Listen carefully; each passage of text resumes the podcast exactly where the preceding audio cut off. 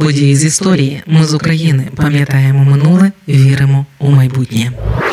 24 квітня 1918 року частини армії УНР на чолі з Петром Болбочаном захопили столицю радянської соціалістичної республіки Тавриди. Це був результат успішного походу українських військ на Крим з метою визволення його від більшовиків. Однак тоді, через складну зовнішньополітичну ситуацію, півострів так і не приєднали до України. Петро Болбочан народився у 1883-му у селі Геджев Хотинського повіту Бесарабської губернії в родині священника. Він вчився у духовній семінарії, потім закінчив на відмінно ще й Чугуївське піхотне юнкерське училище. Далі він служив у російській армії і, почавши у 1914 році з посади ад'ютанта полку, Болбочан завершив Першу світову у чині капітана і командувача обозом 10-ї піхотної дивізії весною 1917-го після важкого поранення. Восени 17-го року Болбочана призначили командиром першого українського республіканського пішого полку імені Богдана Хмельницького. Він був у складі 5-го корпусу південно-західного фронту. У грудні того ж року їх силоміць роззброїли за наказом корпусного солдатського комітету, керованого більшовиками. На початку січня 1917 року Петро Болбочан з частиною старшин прибув до Києва. Там з офіцерів та киян добровольців організував так званий республіканський курінь, на чолі якого наприкінці місяця брав участь у придушенні більшовицького заколоту. Згодом курінь Болбочана розширили до другого запорізького пішого полку, який звільнив від більшовиків Лубний, Полтаву та Харків. 10 квітня 1918-го за таємним наказом військового міністра УНР Олександра Жуковського зі складу Запорізької дивізії було виокремлено низку підрозділів з артилерією, бронемашинами та бронепоїздами. З них сформували кримську групу. Це було понад 9 тисяч багнетів та шабель на чолі з Болбочаном для походу на Крим. У той час в Криму більшовики за підтримки загонів матросів Чорноморського флоту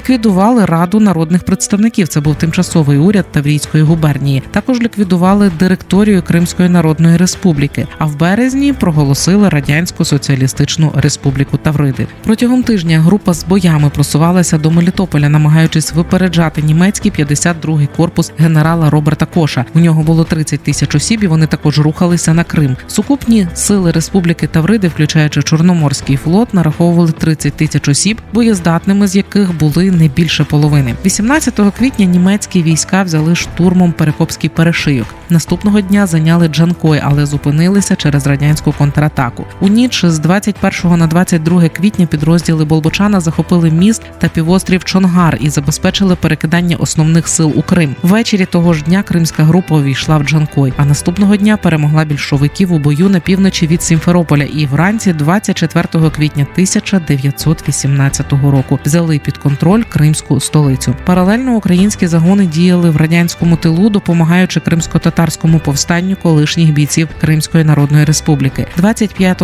квітня кіннота кримської групи зайняла Бахчисарай. Однак, 26 квітня німецькі війська оточили головні сили кримської групи і зажадали складення нею зброї. Протягом дня відбувалися перемовини українського і німецького командування із Києвом, де чиновники заперечували свою причетність до організації кримської операції. Болбочан готувався до прориву німецьких ліній та маршу на Феодосію, але був змушений за наказом військового міністра зі зброєю почати відступ на материк. Поза тим, 29 квітня 1918-го під впливом успіхів Болбочана на усіх кораблях Чорноморського флоту підняли жовто-сині прапори. А його командувач адмірал Михайло Саблін оголосив про підпорядкування Києву. Протягом двох днів німецькі війська зайняли таки весь Крим, змусивши залишки більшовицьких військ евакуюватися через Керч та Севастополь, звідки до новоросійська перевели і флот, який відмовився підпорядкуватися новій владі. У червні на півострові створили формально незалежний перший кримський краєвий уряд, який гетьман Скоропадський намагався схилити до входження Криму у склад української держави на правах автономії. Переговори тривали довго, але завершилися.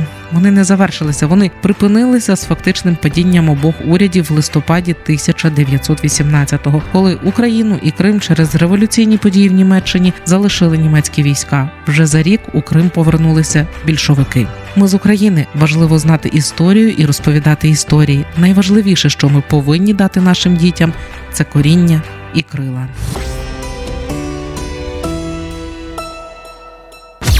Ми з України. Ми працюємо для вас. Ми працюємо завдяки вам, наші слухачі. Радіо Ми з України фінансують саме слухачі добровільними внесками. Кожен з них наш спонсор. Приєднуйся до наших спонсорів. Тепер допомогти Радіо Ми з України ще простіше. Заходь на сайт Радіо Ми з України, тисни кнопку Підтримай нас і обирай найзручніший спосіб підтримки.